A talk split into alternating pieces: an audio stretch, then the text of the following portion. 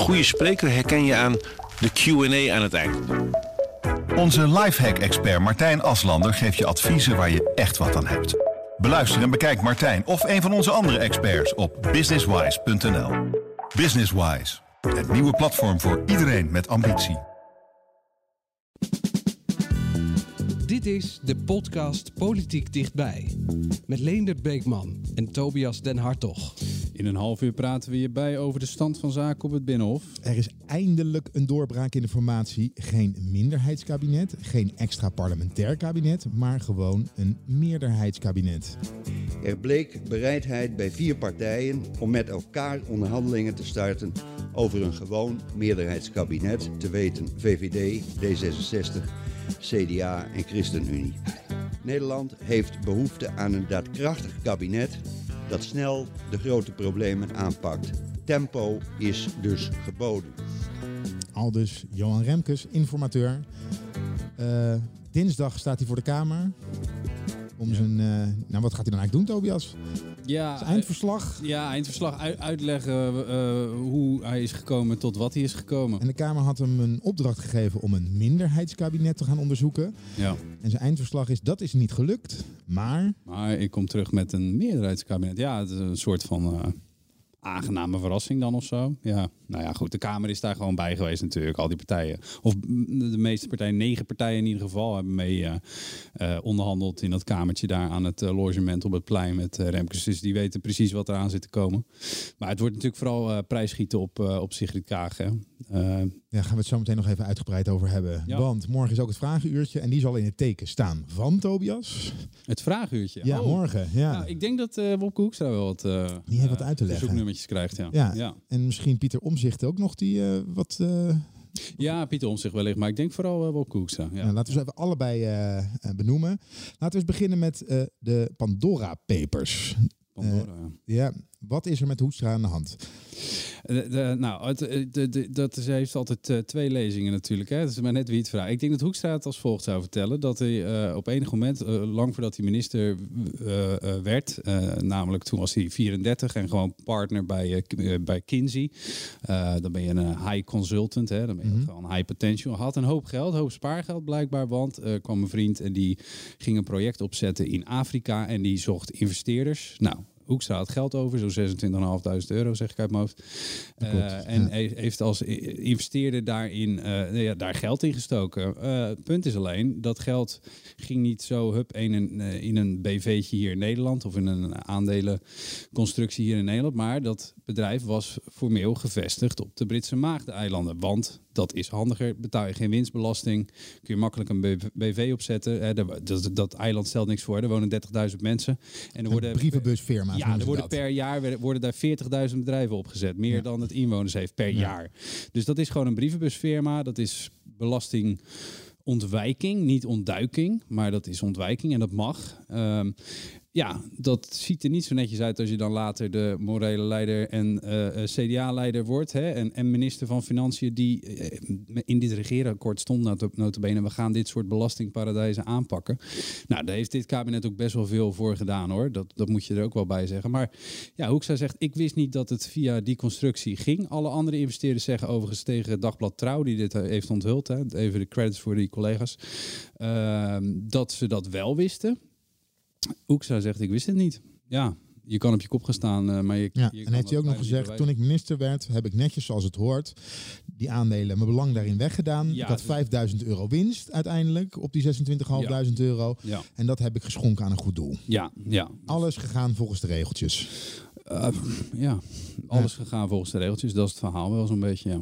Ja. Nou moet je niet denken dat dat een geste is van Hoekstra hoor. Dat hij toen die minister werd al zijn belangen op afstand heeft gezet. Want dat zijn de regels. Dat hoort erbij. Je moet namelijk zonder last, ruggespraak, in ieder geval zonder deelbelangen kunnen opereren als minister. Het is vaak al lastig genoeg als je partner bijvoorbeeld een firma heeft die waar de overheid iets mee doet. Ja, precies. Dus... Maar de oppositie heeft nu gezegd, onder andere uiteraard Geert Wilders, het is een stinkt, het is een schande, de onderste steen moet bovenkomen, zei Klaver. Ja. Als ik die reactie zie, denk ik, dit is Dit is een storm in een glas water, als je het zo groot gaat maken. Ja, dat komt natuurlijk omdat de oppositie schreeuwt zo vaak moord en brand... dat die messen worden ook steeds botter. Mm-hmm. Dus dat is waar. Maar aan de andere kant, ja, hij heeft wel even wat uit te leggen. Want hoe kan het dat andere investeerders... wel wisten dat dit de constructie was en hij niet. En zo ja, hoe kijkt hij daar dan nu naar? Hè? Vindt hij dat nog steeds in de haak? Daar is best wel wat op af te dingen, zeg maar, gewoon moreel gezien. Dus hij heeft daar nog wel wat vragen over te beantwoorden. Ja, betaalde hij wel netjes belasting? Vertelde hij, of hij gaf het in ieder geval op aan de belasting. Dat hij dit, maar dan denk ik, gisteren zag ik de kop. En dan denk je, oh jee, hè? Mm-hmm. Nu ga ik iets lezen. Hij heeft tonnen verdiend of nog meer. Nee. En als je dan, ik vond nog wel meevallen. Het is ook niet zo dat hij zichzelf heel erg verrijkt heeft. Tuurlijk, het is niet netjes. Maar toen hij minister werd, heeft hij die belangen, heeft hij dat afgestaan. Ja. In de Eerste Kamer zat hij nog wel in een commissie die zich bezig hield met... Ja. Hoe kan je nou, of eigenlijk, hoe pakken we dit soort belastingparadijzen aan? Ja. Dus wat dat betreft is het natuurlijk wel heel krom. Ja, daar zit wel... Dat echt is verschrikkelijk. Maar je moet wel voorstellen, dat is hij was toen Eerste Kamerlid. Kijk, Eerste Kamerleden hebben vaak ook gewoon nog een baan ernaast. Dus die staan al anders dan Tweede Kamerleden gewoon nog met één been in de samenleving. Ik vind, als je mij dat persoonlijk vraagt, hè, ik ga niet over wat de regels zijn hoor, maar als je me dat persoonlijk vraagt, begrijp ik dat nog wel enigszins dat je, nou ja, dat je daar af en toe in een wat lastige situatie komt. Ik zeg niet dat het goed is, maar ik begrijp wel, zo hebben we dat op dit moment in ieder geval met elkaar afgesproken. Ja, maar erg lekker voor het imago, of in ieder geval. Nee, dat is het niet. Want dit was Hoekstra die tegen de Italianen zei, hè, en in de piek coronatijd, ja jongens, ik ga even kort door de bocht, maar zo interpreteerden zij dat. Jullie hadden maar een beetje moeten sparen. En nu moeten we jullie geld gaan geven om die coronapandemie te bestrijden, maar jullie hadden eigenlijk gewoon een beetje moeten sparen. Dus het is... hij staat nu ook in een rijtje van de adviseur van wat die Pandora Papers, waar dat onderzoeksplatform mee gekomen is van journalisten. Ja, daar staat de koning van Jordanië in, die heeft belegd in vastgoed. Daar staat de PR-man van Poetin in. Weet je, dat is geen rijtje waar je als minister van Financiën in gezien wil worden natuurlijk. Nee, dat is balen. Dan nog even naar Pieter Omtzigt. Die heeft laten weten dat in de mondkapjesdeal van Siebert van Lienden en zijn clubje... Ja. Dit is blokje ophef dit, hè? Dit is blokje ophef. Ja, dit is blokje ja. Dat hij daar... hij heeft wel vaak vaker gevraagd of ze iets met de plannen van Siebert konden doen. Maar hij wist niet... En Sywert had hem wijsgemaakt dat het allemaal voor een of non-profit was. Zo ik denk, zoals hij het op mensen had wijsgemaakt. Ja, dat kan. Het kan. Ja. Ik weet het niet. Ja, beats me. Nou is er een columnist uit de NRC, een vrij bekende columnist, Youp van 't Hek. Die haalt Sywert bijna wekelijks aan. Okay. Die vindt dat er wat mee gedaan moet worden, hè, met die... met wat daar gebeurd is en dat er een onderzoek moet komen. Komt hij er eigenlijk? Weet jij dat? Want het was wel beloofd, toch? Dat is een goede vraag. En dat weet ik niet uit mijn hoofd. Nee. Nee, volgens mij is er destijds een eerste onderzoek gedaan. Is er toen uit de Kamer gevraagd voor meer onderzoek. En ik moet eerlijk zeggen, dat weet ik niet of dat nog gedaan is. Nou, dat is een goede om vinger aan de pols te houden. Dat durf ik niet te zeggen. Gaan we naar de formatie. Want we kunnen het eigenlijk geen doorbraak noemen, hè? Klinkt natuurlijk mooi, een doorbraak in de formatie, maar de formatie moet nog beginnen. Ja, nee, doorbraak in de verkenning. In de verkenning van de formatie. Ja. Nee. Een half jaar verder. Ja. Kaag vond eigenlijk, ik moet maar toch maar verder met de oude club. Dus met VVD, CDA en ChristenUnie. Ik wil graag even laten horen wat ze daar zelf over te zeggen heeft dan. Was het onze eerste, tweede, derde of zevende keuze? Nee. Maar het is ontzettend belangrijk dat we nu door kunnen gaan. En de inhoud zal leidend moeten zijn. En ik heb niet gezegd of we weten dat het gaat lukken. Maar we doen het goed, zoals ik al eerder zei, of we doen het niet. En dat is wat ik er nog over te zeggen heb. Tobias, toen ik ooit die podcast wilde gaan maken, was je niet de tweede, derde of vierde keer. Zou je dan nog met mij in zee willen gaan als ik zo zou beginnen bij jou? Ja, alleen als dat in het landsbelang is. Ja. En over de lijnen van de inhoud moeten we... Ja, dat doen we altijd netjes, hè? Ja, maar dit is toch... Als je dit dan toch weer hoort... Als je dan net dat met elkaar hebt afgesproken... En dan komt mevrouw Kaag naar buiten en die geeft zo'n quote. Ja. Nul warmte. Maar ja, goed, ja. Ik begrijp het ergens wel. Overigens begrijp ik... Kijk, Kaag heeft er het haren van gezegd... Hè, waarom dit dan toch moet. En dat komt eigenlijk neer op landsbelang. Maar toch begrijp ik nog niet... En ik weet dat eigenlijk onze taak als journalist moet zijn... om dat te achterhalen. Maar ik denk dat we daar collectief nog niet in zijn geslaagd. Wat er is gebeurd tussen... Want dit zegt zij woensdagochtend... Zeg ik het goed? Woensdag of donderdagochtend? Donderdagochtend. Ja. En wat er is gebeurd tussen donderdagochtend en dinsdagochtend. Want dinsdag is Kaag nog gaan zitten met Ploumen en Klaver. Heeft gezegd, jongens, dat linkse blok, ik ga jullie niet loslaten. Onze strategie van morgen is, we gaan de onderhandelingen starten met 6 partijen. Dat wil zeggen dus VVD, CDA, D66... ChristenUnie ook, maar ook PvdA en GroenLinks. Dat is wat zij volgens Klaver en Ploumen heeft gezegd op de dinsdag. Ja, woensdag is er dan een met 9 partijen onderhandeling gesprek met Remkes. En daar laat zij volgens de aanwezigen die daar waren... en die wij hebben gesproken, laat zij binnen een uur laat ze dat vallen. En zegt ze, nou ja, ik wilde een progressief kabinet... maar het mag ook wel een kabinet worden met een progressief randje. En ik blokkeerde de ChristenUnie niet langer. Dat is wat ze zei. Nou, volgens aanwezigen ging Hoekstra achterover zitten. Precies. En dacht... Dat vond ik een mooi zinnetje in het artikel. Kassie is gekocht. Hij ging achterover zitten, keek naar het plafond. Ja, en... keek naar Rutte, knikje. Ja. Nou, buitens binnen. Ja, en wat er dus precies... in het hoofd van Kaag is gebeurd tussen dinsdag en woensdag... dat is me, ja, eerlijk gezegd nog steeds een beetje een raadsel... tenzij het inderdaad echt uit haar tenen komt... dat ze het landsbelang voorop stelt en denkt... ja, anders wordt het misschien chaos en verkiezingen. En dat, Nou ja, dat zegt ze ook. Want we hebben nog een mooie quote van Kaag. Daar komt die. De keuze waar D66 nu voor staat is... opnieuw verkiezingen... of inhoudelijk onderhandelen met VVD, CDA en de ChristenUnie. D66 verkiest onderhandelen boven nieuwe verkiezingen... omdat de samenleving daar recht op heeft. Ja, duidelijk. Maar dan zit je te kijken. En laten we het vergelijken met poker. Ja. Er wordt voor een deel gepokerd en gebluft aan zo'n tafel, denk ik. De slechtste hand heeft op dit moment Hoekstra. Want als er één iemand... geen belang heeft bij verkiezingen, dan is het Hoekstra. Ja. En dan is het toch iemand die met een redelijke hand zit. Dat is Kaag, die ook niet floreert in de peilingen. Maar die eigenlijk de hand weggooit. Ja. Nou ja, laten we als je deze pokermetafoor even doortrekt... dan zou je kunnen zeggen, omdat als er verkiezingen zouden komen... dan wordt het CDA afgestraft. Die staan er het slechtste voor. Dus in die zin heb je gelijk. Hij heeft de slechtste hand. Hij heeft eigenlijk boer 2 heeft hij vast hè, in poker. Maar één ding heeft Rutte Hoekstra wel in het achterhoofd... en dat is Rutte houdt mij vast... VVD gaat niks doen zonder het CDA. Dus in die zin kan Rutte hem op ieder moment nog een tweede boertje toeschuiven. Zo van, nou, dan heb je in ieder geval 1 pair en dan kijk je hoe ver komt. En dat heeft hem blijkbaar gesterkt in zijn niet-houding. Ik wil niet te links allemaal. En andersom, VVD wist dat CDA hem ook niet los zou laten. Dus... ja, kon die als een soort machtsblok toch optrekken. Ja, dat is wel de houding geweest. Je hoort ook bij de linkse partijen. Kijk, met Rutte was het in de zomer best aardig praten over een progressief kabinet. Dat was ook de tijd dat de VVD en D66 samen dat stuk gingen schrijven. Mm-hmm. Hè, wat een soort proeven van een regeerakkoord moest worden.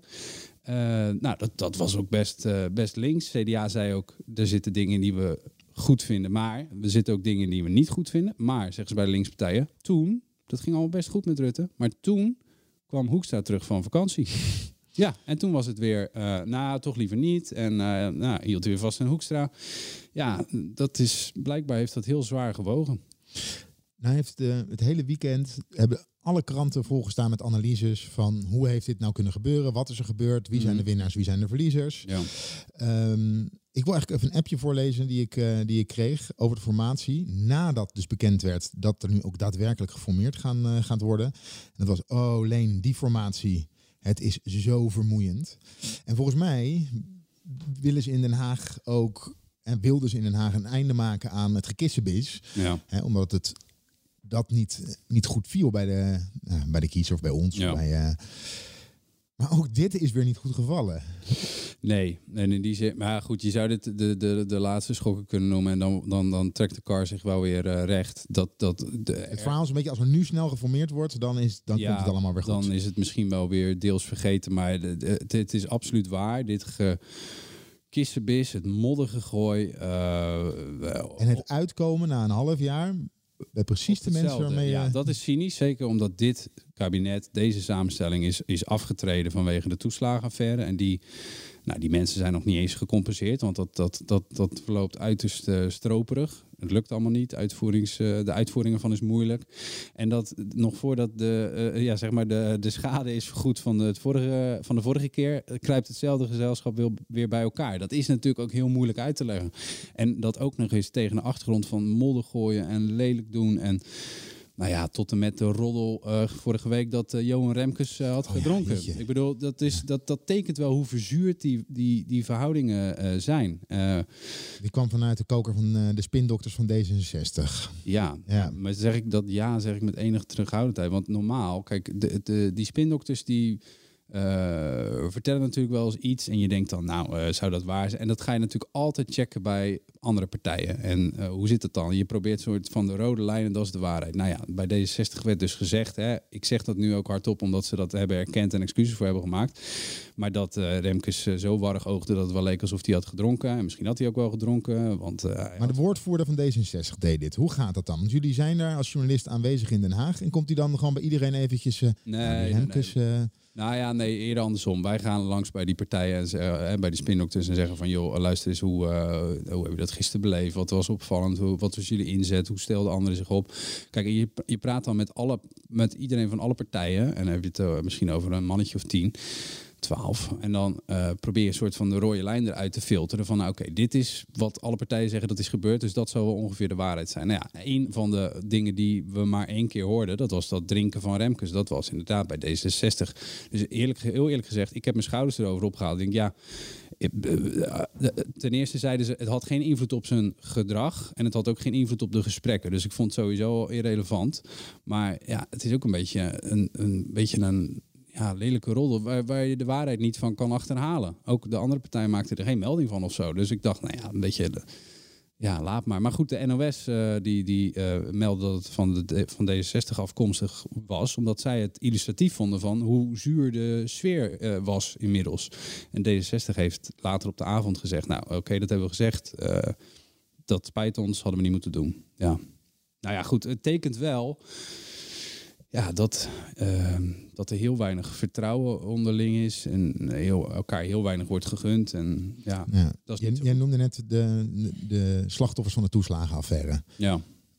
Zowel bij ons als in andere media zijn die uitgebreid aan het woord gekomen.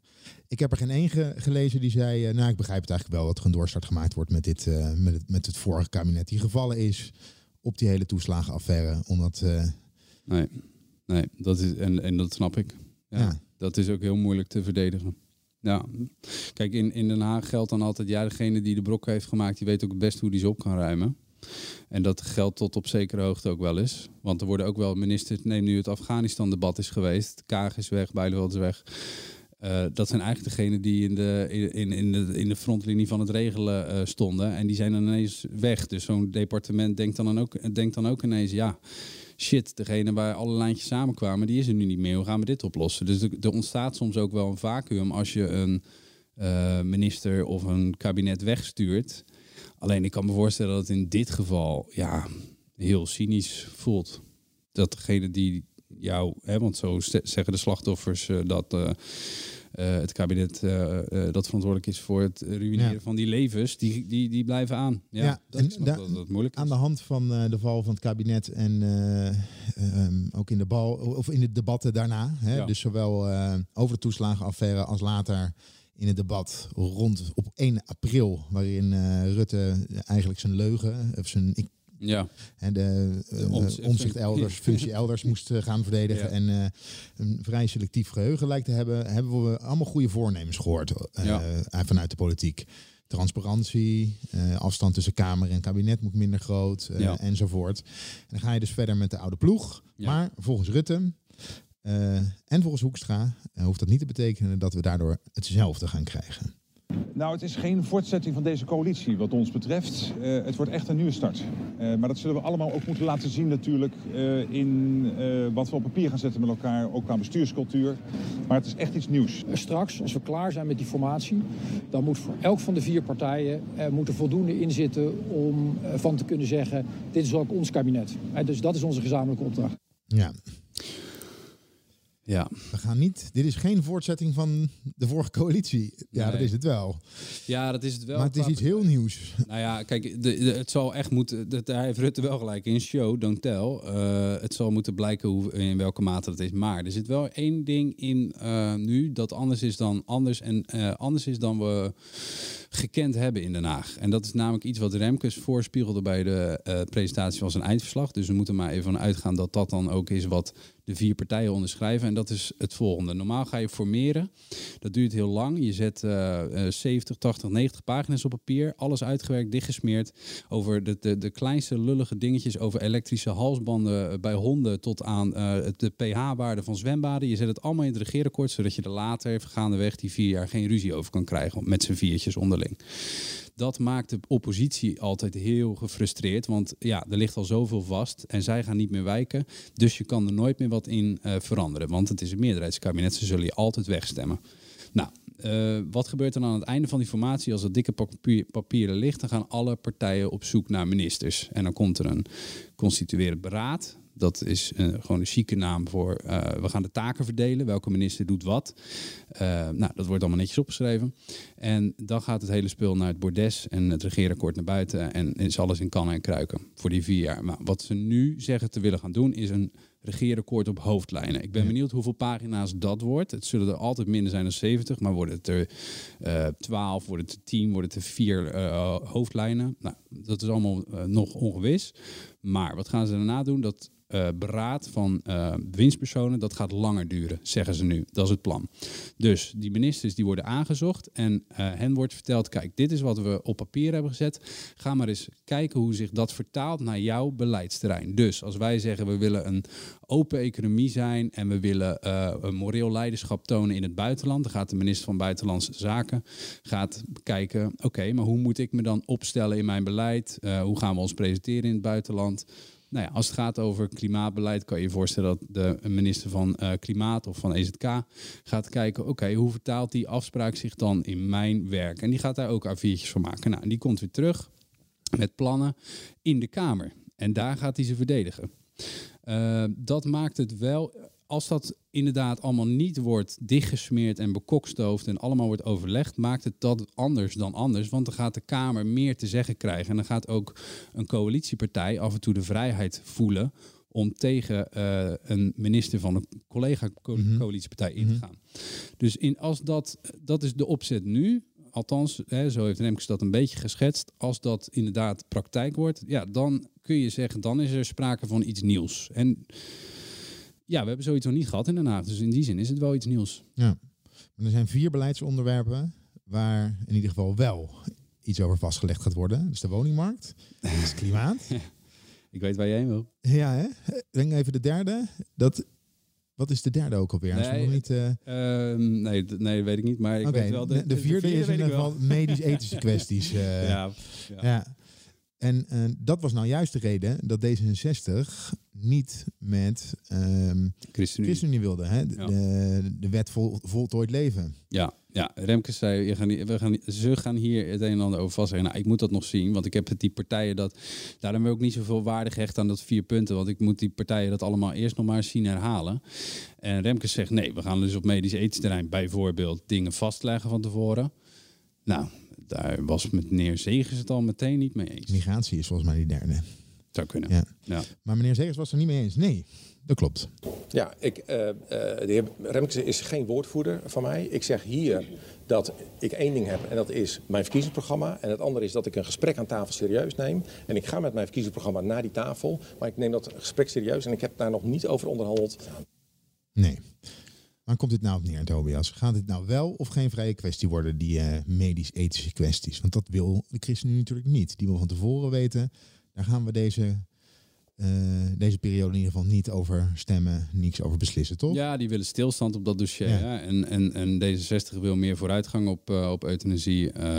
Dus dat is lastig. Ga je dat aan laten komen op de Kamer, waarvan we overigens niet 100% weten of daar een meerderheid is voor dat D66-plan om de regels rond euthanasie te verruimen. Hè? Want bijvoorbeeld bij de VVD is dit een vrije kwestie. Dat is niet, de fractie heeft geen discipline opgelegd op dit punt. Zoiets als fractiediscipline bestaat eigenlijk niet eens. Maar goed, Kamerleden mogen zelf bepalen wat ze daarop zouden stemmen.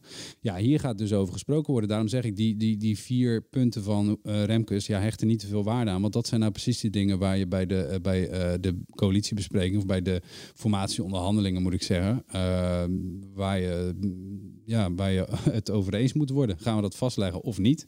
Ja, dat wordt nog wel een stevige discussie, denk ik.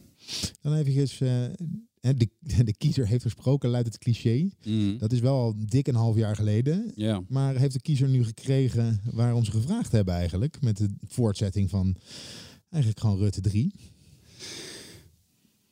Lastig. Je kan het op meerdere manieren interpreteren. Kijk, het is heel lang in de formatie gegaan natuurlijk over, gaat links erbij komen. Maar links heeft eigenlijk collectief verloren.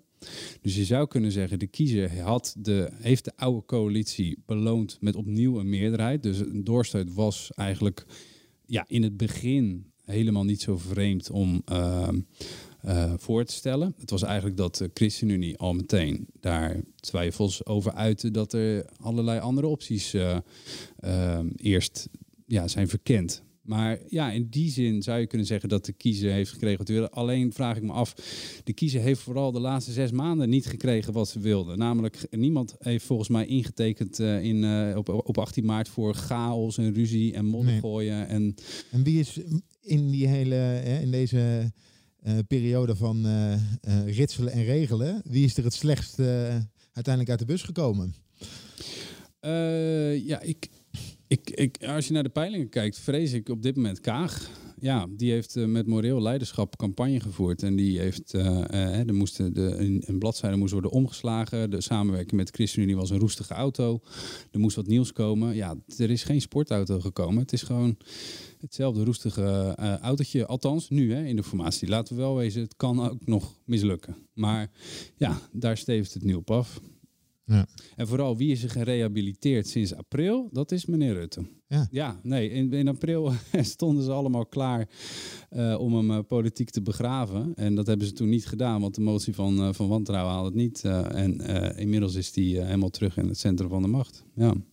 Ik denk toch dat wel, en dat is een persoonlijke noot, maar dat de politiek wel heel veel schade heeft opgeleverd. Hè? Het imago van politici die toch al niet zo best was. Ja. Wat ik vorige week ook al noemde. Zelfs de mensen die van politiek houden en dat op de voet volgen.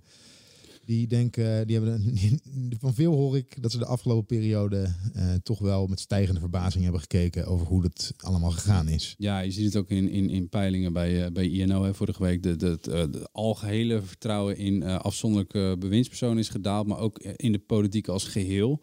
Dus dat is wel echt iets waar ik denk dat ze zich collectief rekenschap van moeten geven. En we zijn er ook nog niet. Dat is het, want ja, nu begint de formatie eigenlijk pas. Hè. We hebben dinsdag debat. Nou, dan zullen ze donderdag eens beginnen met praten. Dan krijg je dus dat langere beraad van bewindspersonen. Dat wordt ook nog wel een heel gevecht. Want dan gaan ministers dus dingen opschrijven die misschien wel tegengestelde belangen hebben. Ik bedoel, de minister die gaat over wegen en de minister die gaat over klimaat. Ja, die zullen elkaar wel eens in de haren gaan zitten dan, snap je? Dus dat geeft ook wel weer frictie. Plus, dan krijg je een wat onvoorspelbaarder verloop in de Tweede Kamer. Dus ik denk dat we er nog niet zijn. Over dat beraad trouwens. En over, maar je moet ook de oppositie meekrijgen. Want er zullen voorstellen zijn die je er doorheen moet krijgen zonder een van de coalitiepartners. Dat zou kunnen gaan gebeuren. Plus, ja. En er is veel kwaad bloed gezet. Want de Partij van de Arbeid, GroenLinks, die hebben nog wel. Die kunnen dus nu zeggen van dus alles of niks. Dat doet de Partij van de Arbeid nu eigenlijk al. Zeker als het gaat om de Eerste Kamer, heeft deze coalitie ook helemaal geen meerderheid. Dus die zullen die partijen nodig gaan hebben. En die zullen de huid heel duur verkopen elke keer, denk ik. Ja. Ja. Dat is overigens niet voor het eerst. Hè. Dus dat is vaak gebeurd. Dat hoeft niet per se tot allerlei brokken te leiden. Maar het geeft wel weer een andere dynamiek. En je zag eigenlijk bij de Prinsjesdag, debat over de Prinsjesdag stukken, zag je eigenlijk al dat links op oorlogspad is. Hè? Die gunnen de coalitie helemaal niks meer. Niet zo heel veel meer, nee. Alright. De volgende stap wordt genomen. Daadwerkelijk formeren. Gaan de deuren nu eens een keer dicht? En blijft alles de komende tijd binnen kamers totdat we een ministerploeg op het bordes zien staan? Of zitten wij hier gewoon weer elke week over een nieuw relletje te praten? Dat is leuk voor de podcast. Ja. Maar, je mag hopen dat dat eerste deel, als het gaat om echt zeg maar de grote lijnen uitzetten, dat sneller gaat. Dat we dat beknopt en kort snel op papier hebben. En dan krijg je dat het constituerend beraad. En dat is, maar dat is ook een recept voor ongelukken. Dat is ook wel eens gruwelijk misgegaan, waarbij de ene minister dacht, ik heb een portefeuille geclaimd, en dacht de ander, ik had hem eigenlijk. Dus ook dat is soms wel als een recipe voor disaster. Nou, dan hebben we genoeg te bespreken nog de komende tijd, Tobias. Vind je het een leuke podcast? Abonneer je dan bij Spotify of bij Apple Podcast. Voor deze week bedankt voor het luisteren. We worden dagelijks overladen met overbodige informatie. En het is moeilijk de zin van de onzin te scheiden. Daarom vertrouw ik op echte journalisten in plaats van meningen. Een krantenmens heeft het gemakkelijk. Word ook een krantenmens en lees je favoriete krant nu tot al 6 weken gratis. Ga snel naar krant.nl. Bezorging stopt automatisch en op deze actie zijn actievoorwaarden van toepassing. Een goede spreker herken je aan de Q&A aan het eind. Onze lifehack-expert Martijn Aslander geeft je adviezen waar je echt wat aan hebt. Beluister en bekijk Martijn of een van onze andere experts op businesswise.nl. Businesswise, het nieuwe platform voor iedereen met ambitie.